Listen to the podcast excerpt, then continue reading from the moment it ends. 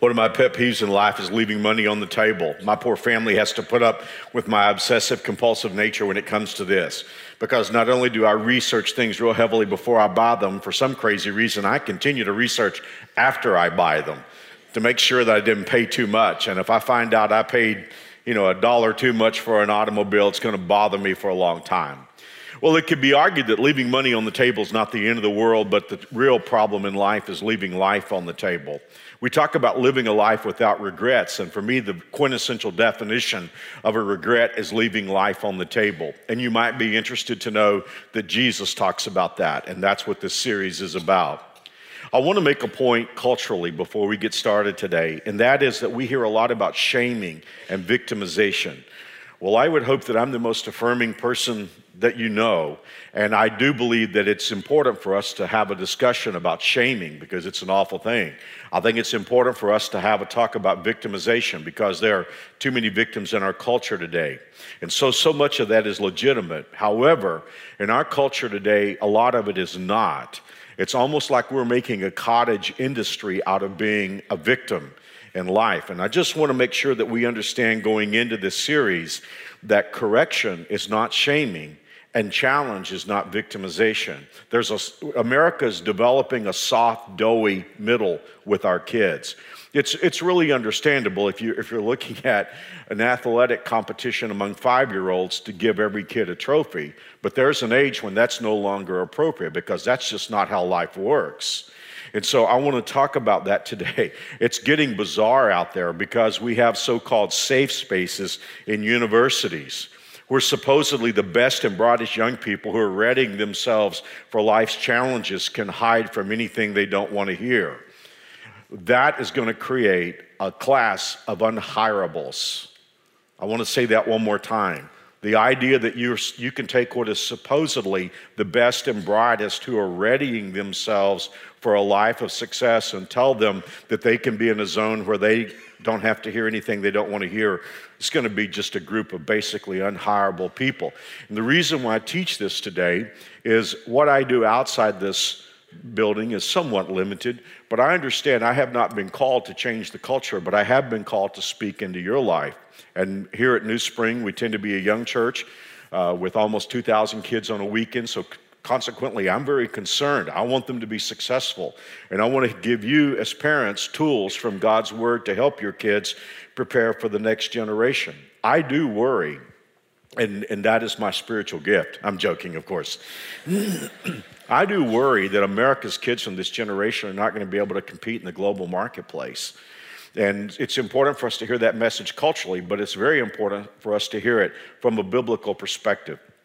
The fact of the matter is, life is about challenges, and success is all about what you do with the challenges. Now, there's a smile forming on my face right now because I know very well where I am. I not only speak in our church, but also train leaders, and I speak in the corporate world as well. And the interesting thing is, when I talk about the essence of what it takes to make a success uh, from a principle standpoint, in the cultural world, I always love watching this because when I get up to speak, you know, you sort of see everybody kind of lean back in their chair, and, and then all of a sudden you see them sit up in their chair, and then when they lean forward, I know, gotcha.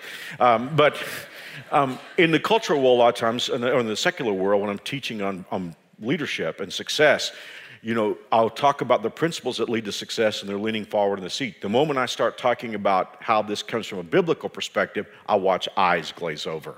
Now, here's what happens when I'm in the church dealing with hyper spiritual people. Not that we have a whole lot of them, but there are people that are in church and I start talking about, you know, spiritual things and the miraculous and the supernatural and they're all into it. When I start talking about what the Bible teaches about practical living, I watch their eyes glaze over.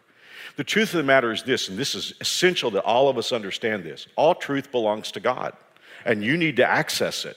If I'm talking about biblical spiritual truth, about knowing God and theology, well, then that's God's truth, and it's important that we own it. If we're talking about truth in other, any other area, then we need to own it as well, because remember this all truth belongs to God. Mathematic truth comes from God. If you find truth in psychology, some's true, some's not, but truth belongs to God. If you find truth in the cultural business world, that truth belongs to God. It's essential that we get this. So, for all of you that are sitting out there and you say, Well, Mark, I'm a Christ follower, I want to let you know you still have to obey the law of gravity. Even if you prayed to receive Jesus as your Savior, which I pray you have, you still have to, uh, uh, uh you have to obey the laws of gravity. You say, Mark, I pray every day, but math is still a fact, and facts are stubborn things. So I just want to let you know we're leaving one kind of series and going into a very different kind of series, but that is part of understanding the entire counsel of God. Now, here's the thing for the next five weeks, we're going to be talking about you times two. And I, am always nervous about that title because somebody could say, well, Mark, I'm already pressed to the breaking point and I have no margin. I'm not talking to you about working twice as hard. Some of us need to work twice as hard, but a lot of us are already at the edge. And frankly, in our culture today, it's real easy to get very busy doing things that really don't lead ultimately to meaning in life. So I'm not talking about you doubling your workload, I'm talking about doubling your impact. At the end of the day, we're all going to stand before our Lord. And beyond that, before we stand before our Lord, so much of how we live our lives is going to manifest itself in the way that we've orchestrated our lives, the way that we've led our kids. We're going to see the impact of a lot of our lives even before we go to heaven and we hear directly from the Lord. Now, here's the thing about this series it's built on one story that Jesus told. And this story that Jesus told is so massive, it's going to take us five weeks to unpack it.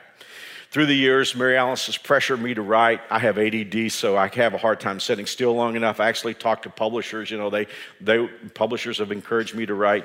I've always said if I ever wrote a book, I would write a book on the business principles of Jesus because Jesus teaches so much about business. And so this is one of this is one of those business parables that Jesus teaches. We're going to unpack it starting today, and we're going to learn a whole lot about life. But here's what I'd like to ask for your permission to do. I'd like to read the whole story because as we go into the story and we start unpacking essential keys, I want you to have read the story so you'll know where we draw these ideas from. Matthew chapter 25, verse 14, and here we go.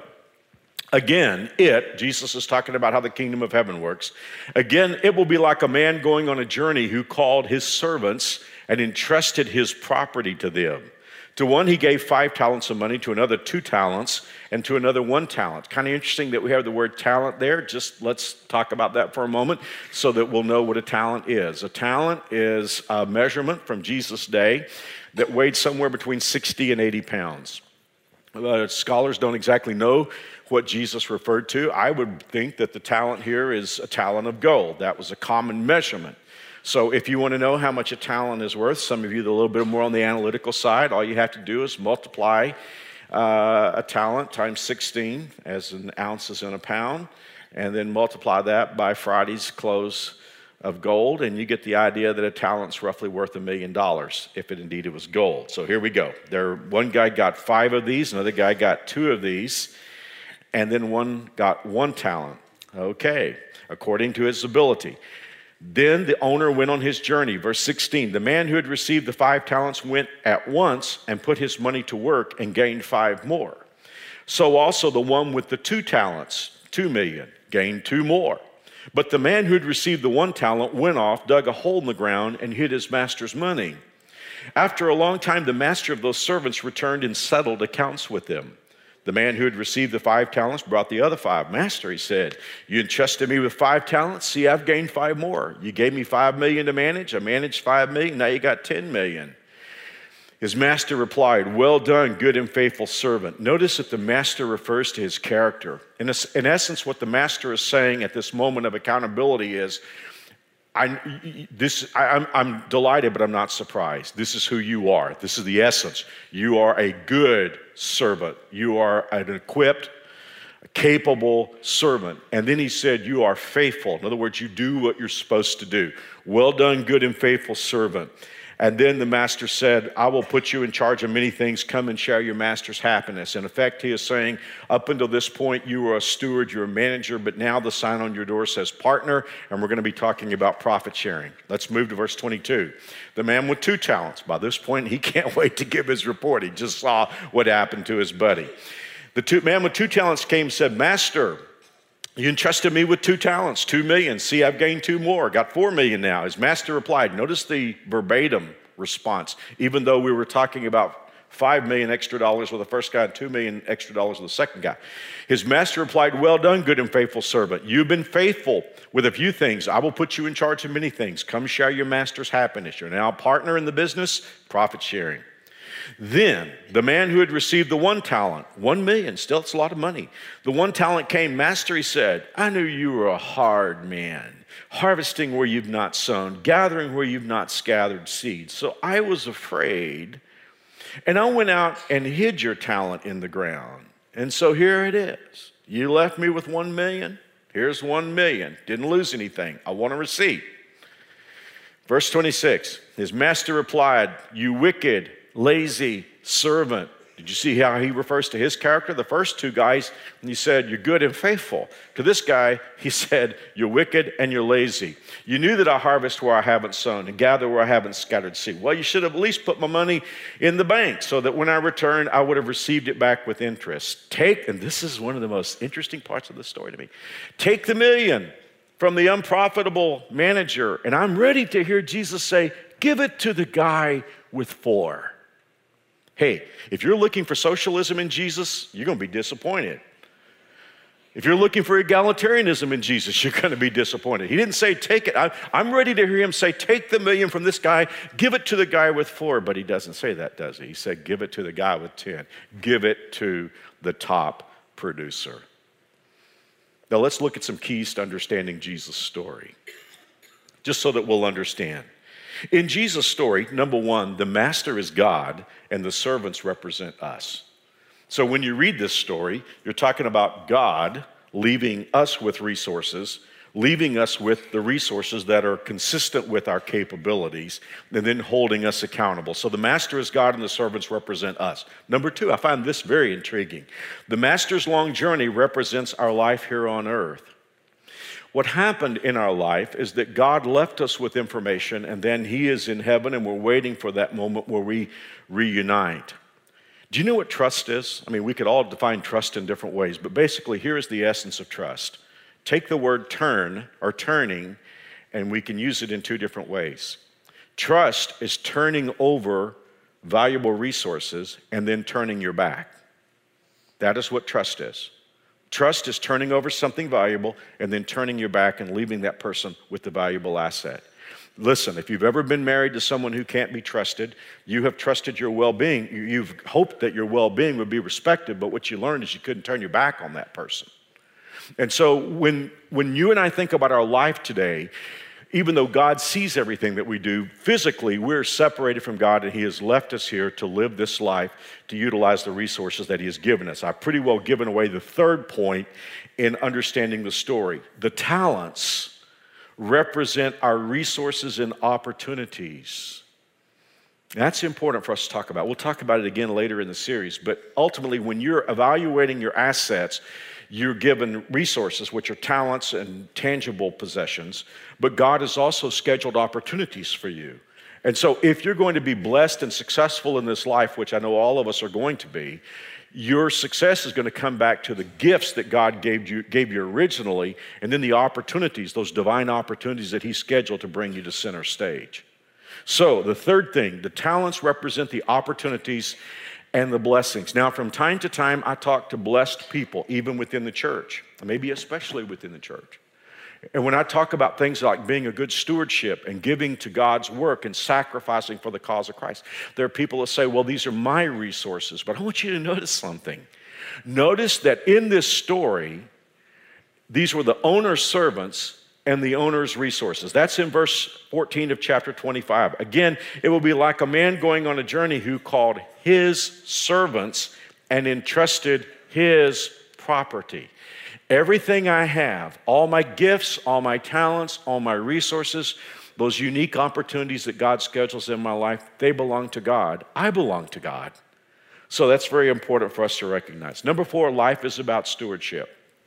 Could be that stewardship's not a word that we use a lot, but it just simply means management. Life is about us managing the resources that God gave us. Notice that I did not say life is about acquisition, because the average American thinks that it is. The Bible puts it this way You didn't bring anything into this world, and it's certain you're taking nothing out. You know, you came in with empty hands, you're going to leave with empty hands. As some preacher said a long time ago, you never see hearses pulling U-Hauls, and that's true. So, consequently, your life is not about acquiring things. You can leave it all in the box. It's like, you know, when you put up a board game after you've won at Monopoly, it all goes back into the box. Number five, evaluation. Ultimately, we're going to stand before God and God is going to evaluate us. Evaluation is based on what we do with what we're given. Sometimes we feel superior because we feel like we're accomplishing much more than the people around us, but that's not how God is going to judge us. Others of us feel like failures because we see people who seem to be accomplishing more than we are. You're not in competition with anybody else, you're in competition with yourself. Because ultimately, as you can see in the story, evaluation is based on what you do with what you're given. One guy got 2 million, one guy got 5 million. They both doubled. That meant four for one and 10 for another, but they both got the same commendation. And so it is with God. So let's go through those five things one more time because we want to make sure that we understand what Jesus is saying. Number one, the master represents God, the servants represent us. Number two, the master's long journey represents our life here on earth. The talent represents resources and opportunities. Number four, life is about stewardship. And number five, evaluation is based on what we do with what we are given.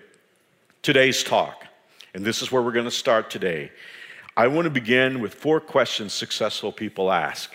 Now, every successful person here, whether you've thought about this or not, you're going to discover that you ask these questions. For me, these are things that are almost organic to me. I ask myself these questions almost every day of my life. But we're starting here. Every successful person asks herself four questions. And so today, we're just going to analyze our life, just look at these four questions and then we'll be through. I'm going to try to end on time. Last night, I was 10 minutes over both times. This stuff excites me. I want to, don't you want to be successful in life? I don't mean rich and famous, but don't you want to get to the end of your life and realize you didn't leave life on the table? You made a difference in this world. This world is different because you traveled here and God used you, and you leave this life and you think, hey, I'm glad I did what God wanted me to do. That's the kind of success that we're talking about here. Here is question number one What are my resources? When I was in college, um, I worked my way through college. Um, and by the way, we didn't have student loans like we have today. I mean, they existed, but not, not as easy as they are today.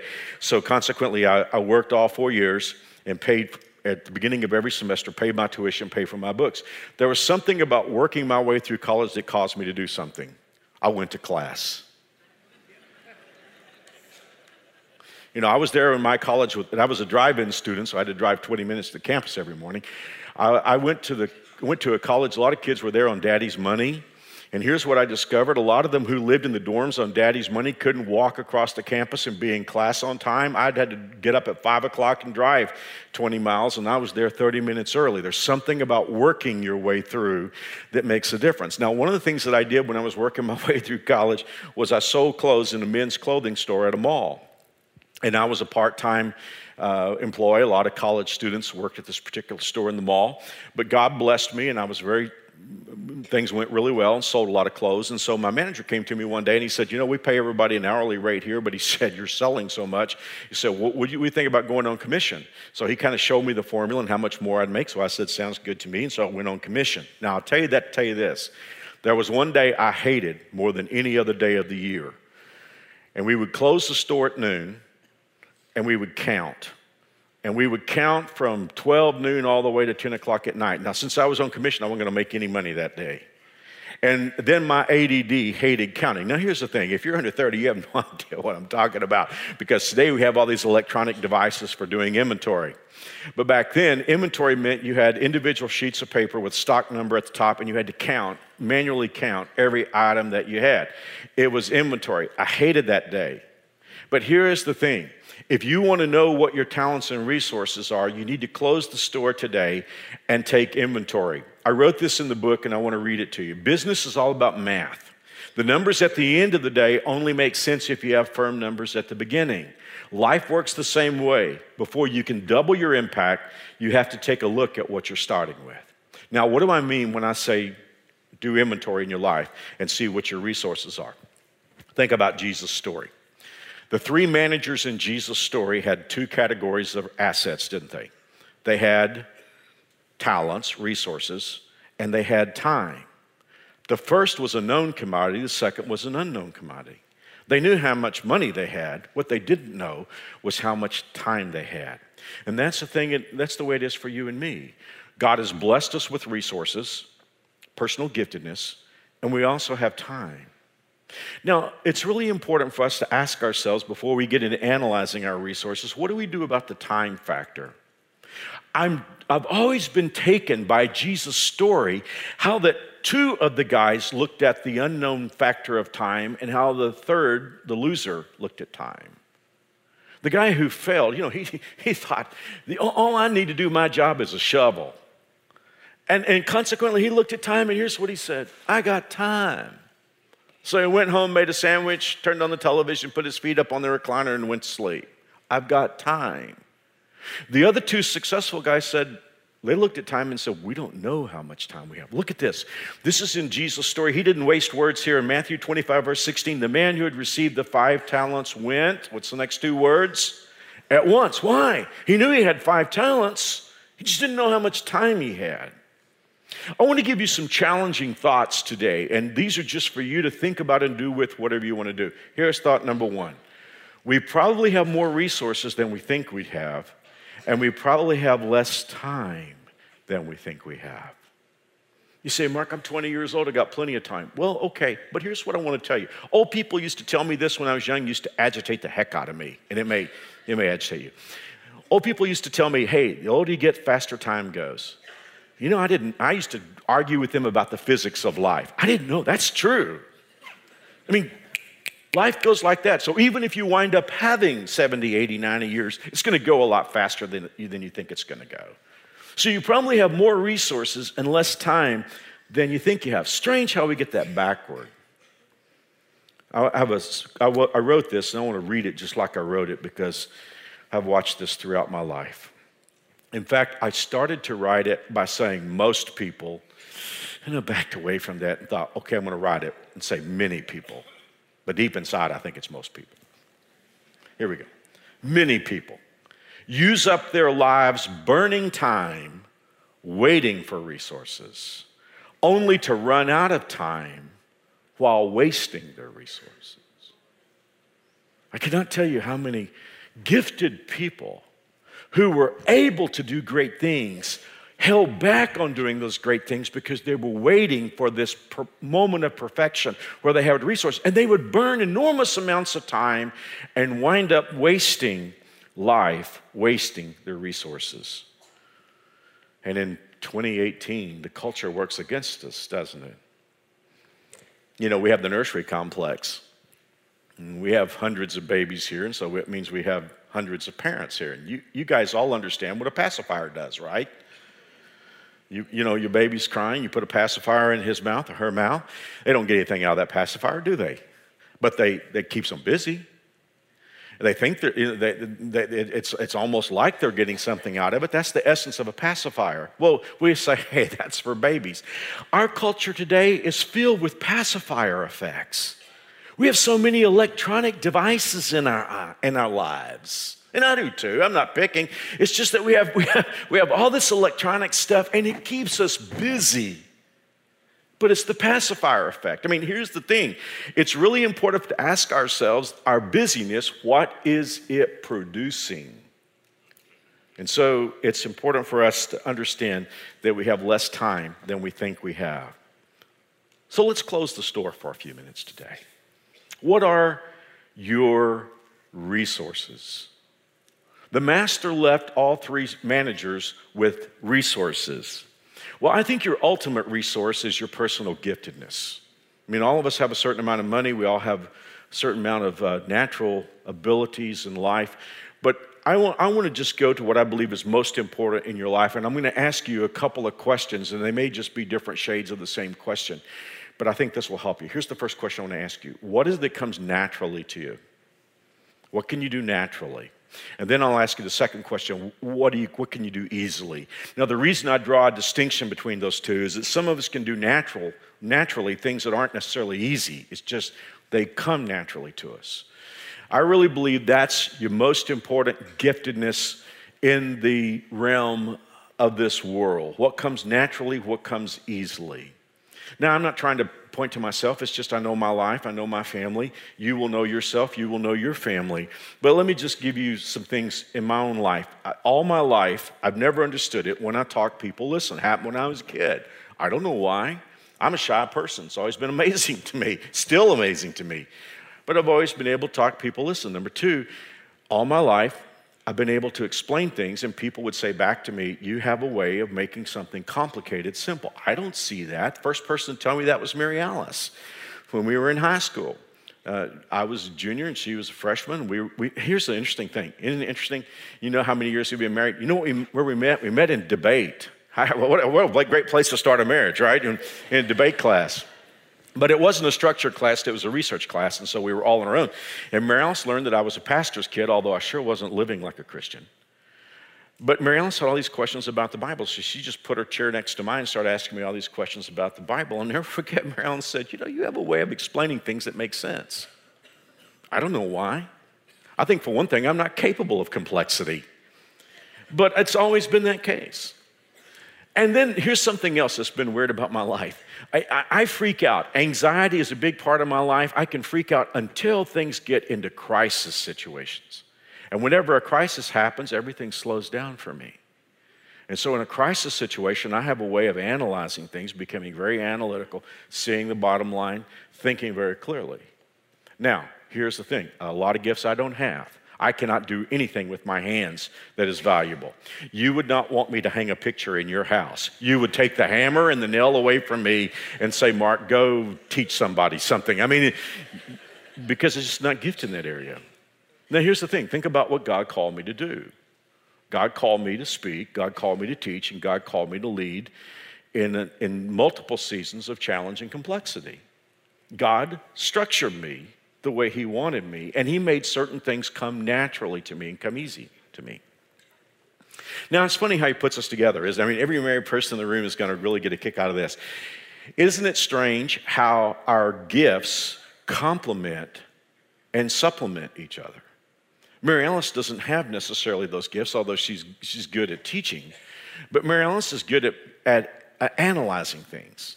I mean, Mary Alice loves details. I, I don't like minutia. Mary Alice absolutely loves it. I remember when we were in our early 20s, she worked for an oil company in Fort Worth, and this is when computers were bringing in systems that were, that were new, and, and this particular oil company was bringing in a completely new computer structure. And they were sending Mary Alice to Dallas for three weeks to learn the computer system, come back and teach it for the oil company. She went through the training in two days. That is just her nature. She can, she can absorb massive amounts of data and create a structure. And beyond that, she, she comes from an accounting background. And so I, I, when we were young, she would stay up and do our checkbook. If it was four pennies off, she would stay up all night trying to find those four pennies. I can't tell you how many times I pulled change out of the dish, took four cents to her, and said, Here, you're square. But with her, it wasn't right till it was right. Just natural giftedness, things that come naturally, things that come easily. Which, by the way, this is not, I'm, I'm only going to say this in this service, I think.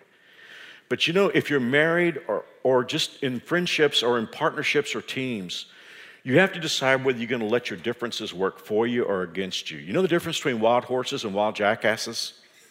I'm just asking, do you know the difference? Because if wild horses are under attack, they'll make a circle with their heads in and kick out against their enemies. If wild jackasses are under attack, they'll make a circle with their heads out and kick each other to pieces.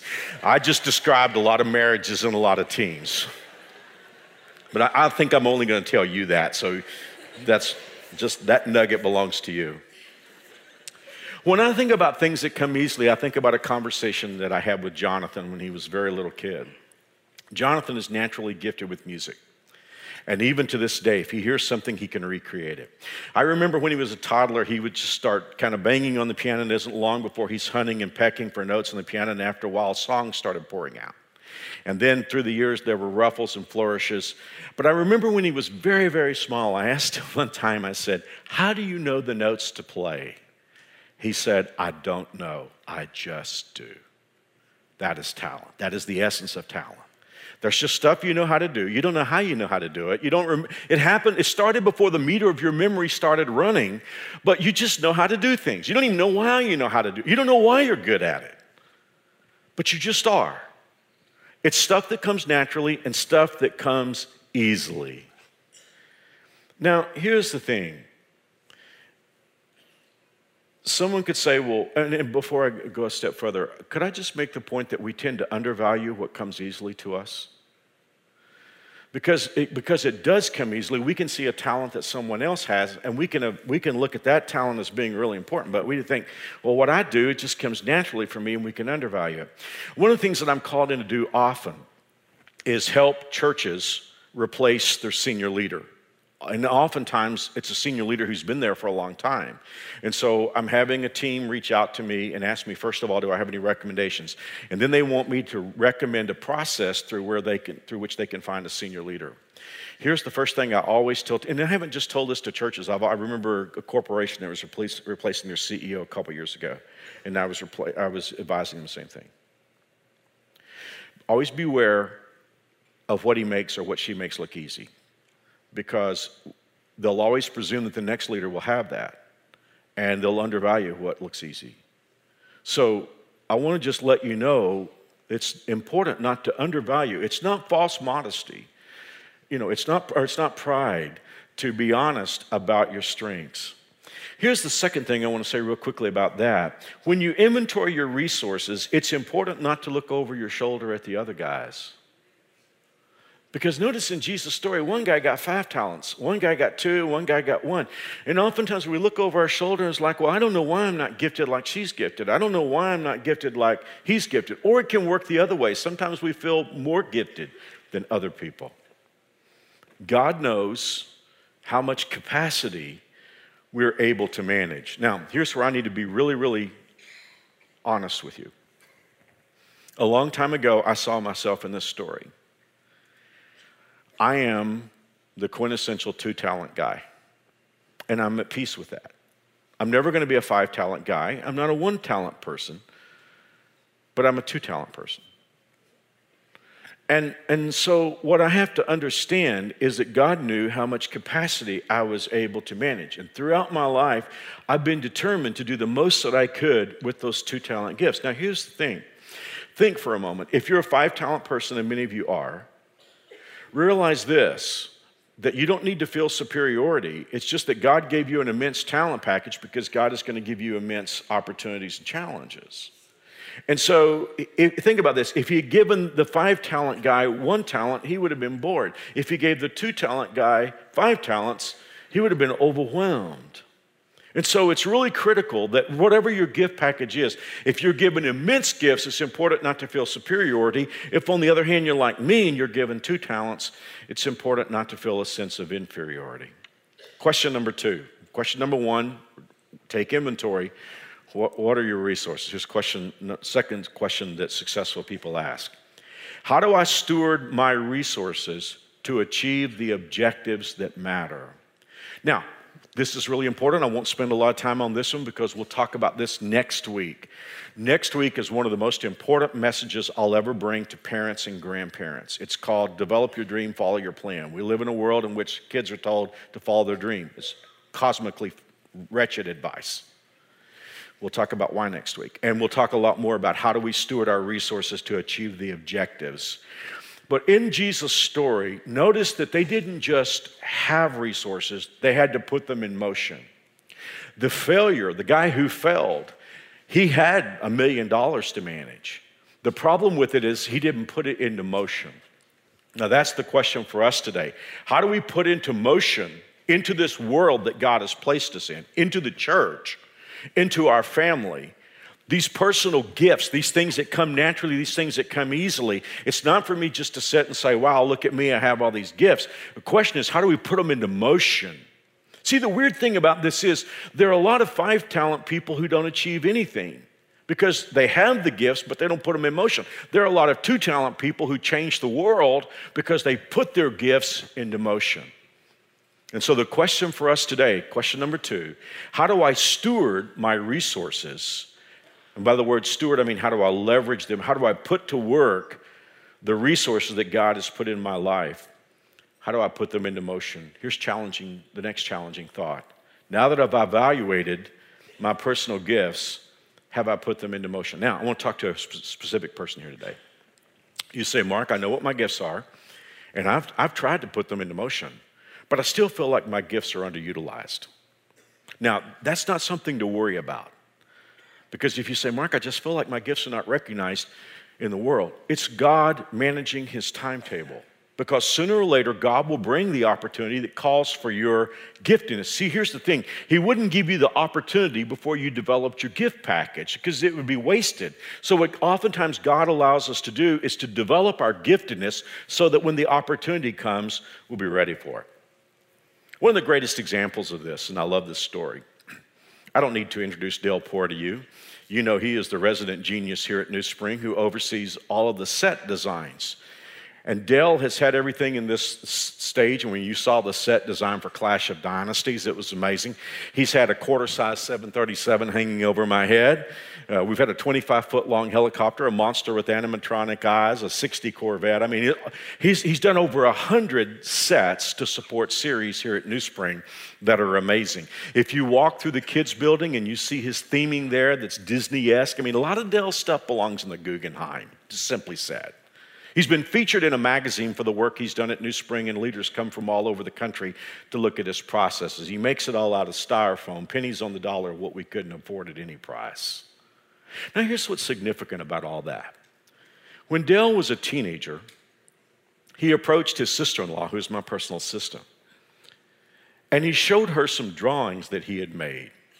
And Sherry was blown away with his artwork, and she said, Dale, these are fantastic.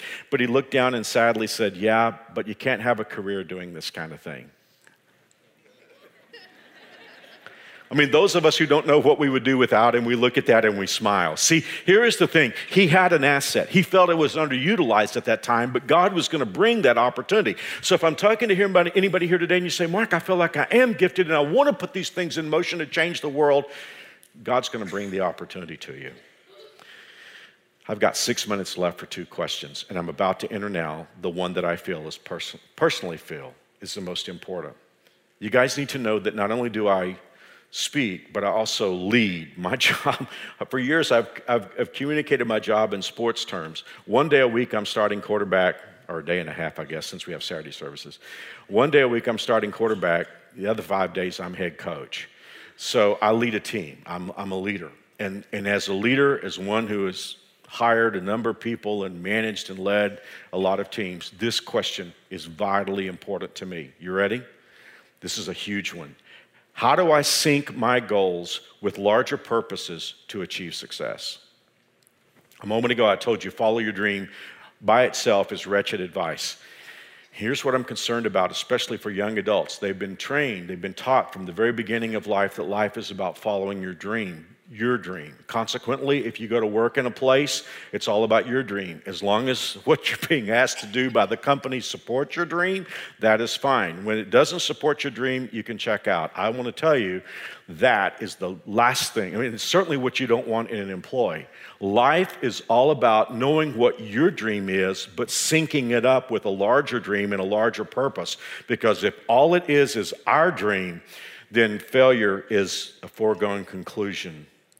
Now, real quickly, I want to say something. I don't mean by that that you shouldn't have personal goals and personal ambitions. These, all three of these guys did. And here's what's important. Just work with me, please. I know this has got to be like drinking out of a fire hose. But the master understood they had personal goals. And you see that coming out in the reward. He said to them, You're going to get greater compensation, you're going to be partners, you're going to have profit sharing. So it wasn't, it wasn't like the owner wanted to treat them like slaves. He understood they had personal ambitions.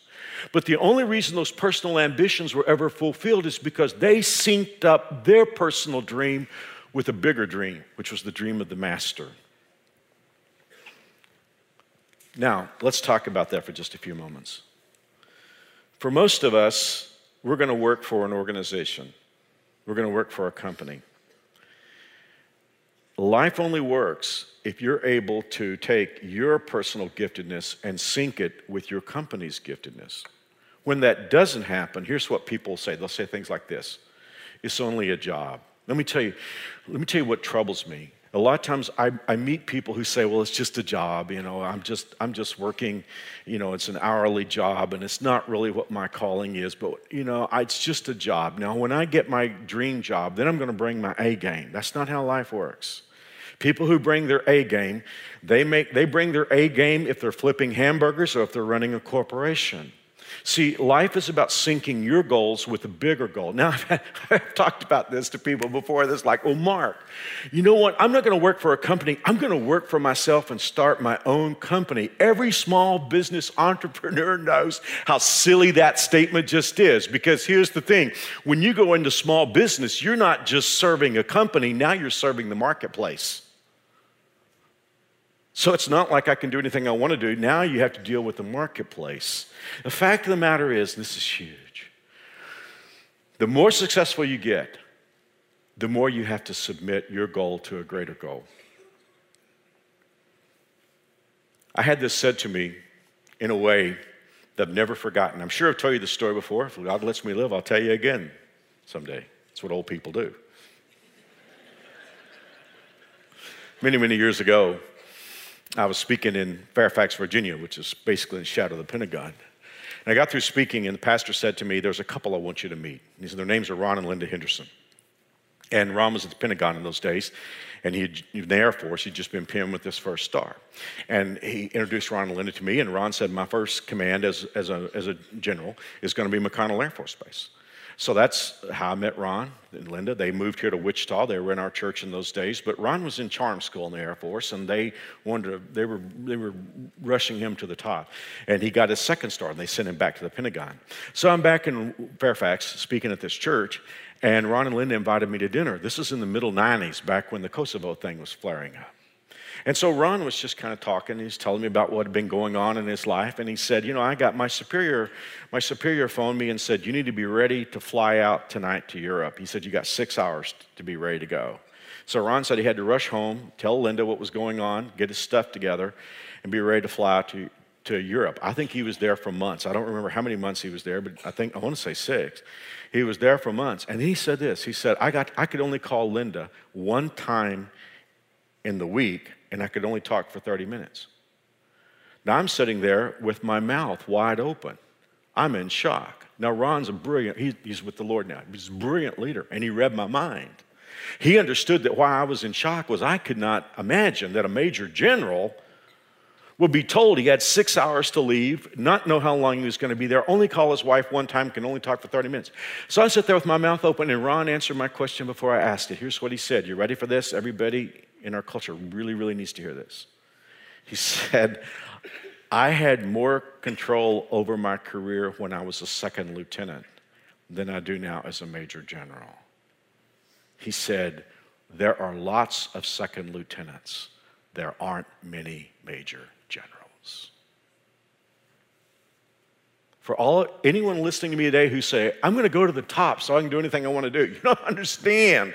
The higher you go the more bosses you have. The more you have to sync up your purpose. I remember we had christmas luncheon at new spring with the staff many years ago and, and i had the staff christmas lunch in a booth at amarilla grill steakhouse. There were four of us on the staff. Today there are a hundred of us. I have a hundred bosses today Anybody here who's thinking you're going to get important so you can do whatever you want to do? Life just, just doesn't work that way.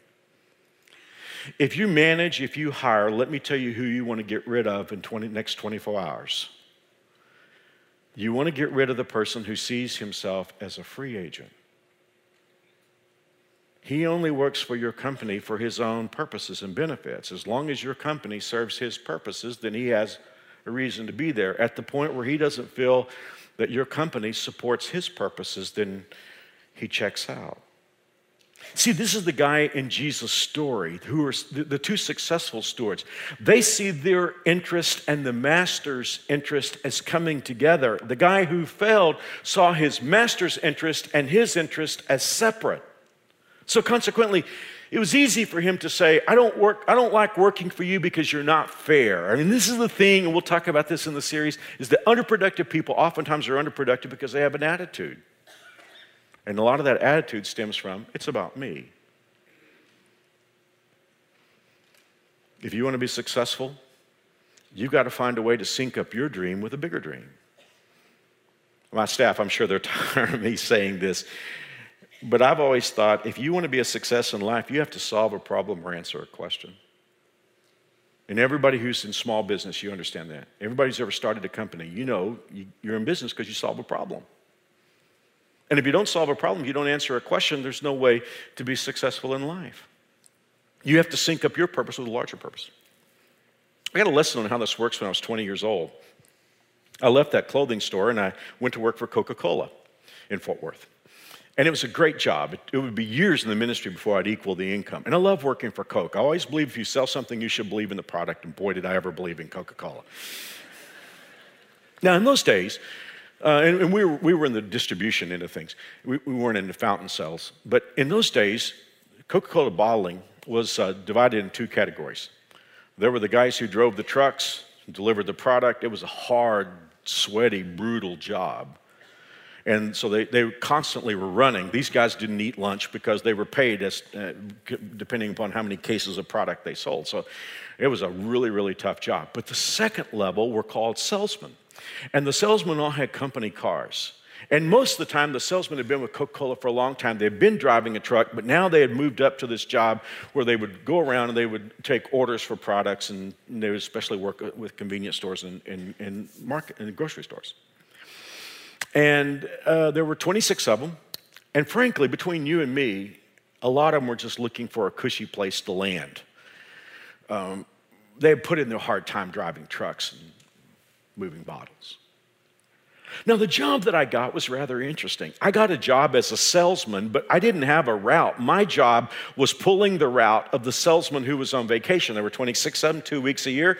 That's how I had my job. And it was a really difficult job because I didn't have a route. Every two weeks, I had a brand new route. Ultimately, I would serve every Coca Cola outlet, bottling outlet for Tarrant County. That means every two weeks I would come in, get a new route book, I would get a different company car, and I would go out to my route. And so I was terrified and way in over my head, as you can imagine. When I went to work for Coca Cola, the salesmen would cluster around me, and they would want to tell me about the um, supermarket managers who were trouble. It'd be, oh, you, oh, you know what? The, the, guy that has this Piggly Wiggly man, he's difficult to work with. And boy, the guy that manages this Winn Dixie, he's, he's, a, he's a real problem. And so they just kind of warned me which managers to watch out for. And I was scared. But they were real clear on one thing. Universally, they said there's one manager who hates all vendors, and he especially hates Coca Cola. He manages a, a Winn Dixie. They told me where it was, and, it, and his name is not Johnny Fox, but that's pretty close. We'll just call him Johnny Fox. And they, they said, oh, he just eats Coke people for breakfast. Well, believe it or not, it was one of the first supermarkets I had to call on. I didn't sleep the night before. So I walked into the Winn Dixie that day and I went to the manager's cage and I was desperately hoping that I drew an assistant manager. No such luck. There he was, Johnny Fox, glaring, just like I was told he would. And I'm sure I stammered this out, but I, I said to him, Hello, Mr. Fox, my name is Mark Hoover, and I'm going to be Coca Cola for the next two weeks. And before I realized that these words were out of my mouth, I said, What can I do to make your job easier? And I watched that glare melt. And he took me around his perfectly organized store and showed. Now, in those days, and then I'm in overtime, so I don't want to tell you too much of the whole story, I just want to teach you something that I learned early on. In those days, the holy grail for Coca Cola salesmen was shelf space and floor space where we built displays. Now, by the time that two weeks was over, he had expanded our shelf space. He had marked off a floor space. We basic, I basically doubled our sale of Coca Cola in his store. And he called Coca Cola and said, Can I have this guy as my permanent rep? He turned me into a Coca Cola legend in two weeks. now, I want to tell you something. I didn't know nearly as much as the normal salesman. I was in way over my head. But God allowed me to experience great success there because I had to figure out how do I sync up my wish, my goal, which I wanted to make money, I wanted to be successful. How do I sync it up with a bigger purpose? And that's just how life works. For the person who can't sync up his dream with a bigger dream, you remember when we used to do this about 15 years ago? That is the official unbreakable term. If all you have is what you want to achieve in life and you can't sync up with a bigger purpose, loser is the name. Fourth question, and I'm finished, and I'm out of time, so I can't belabor this, but we'll talk about it later. I don't think you can read Jesus' story without asking the question is it possible that I buried some of my resources? I mean, is it possible that I've just given up on something? Maybe you, you were disappointed, maybe, maybe you were afraid, maybe someone broke your heart. Could be that it's just procrastination. Do you know that procrastination can be closet perfectionism? A lot of times we don't do our best because it's not perfect. Have I buried something? Well, guys, this is going to be a great series, and I just think it's so critical for all of us who want to be successful in life to realize that Jesus teaches us so much about this. But beyond that, it is critical for parents and grandparents. May God help us to learn these things in order that we can make a difference in God's world. Thank you very much for being here. We'll see you next weekend.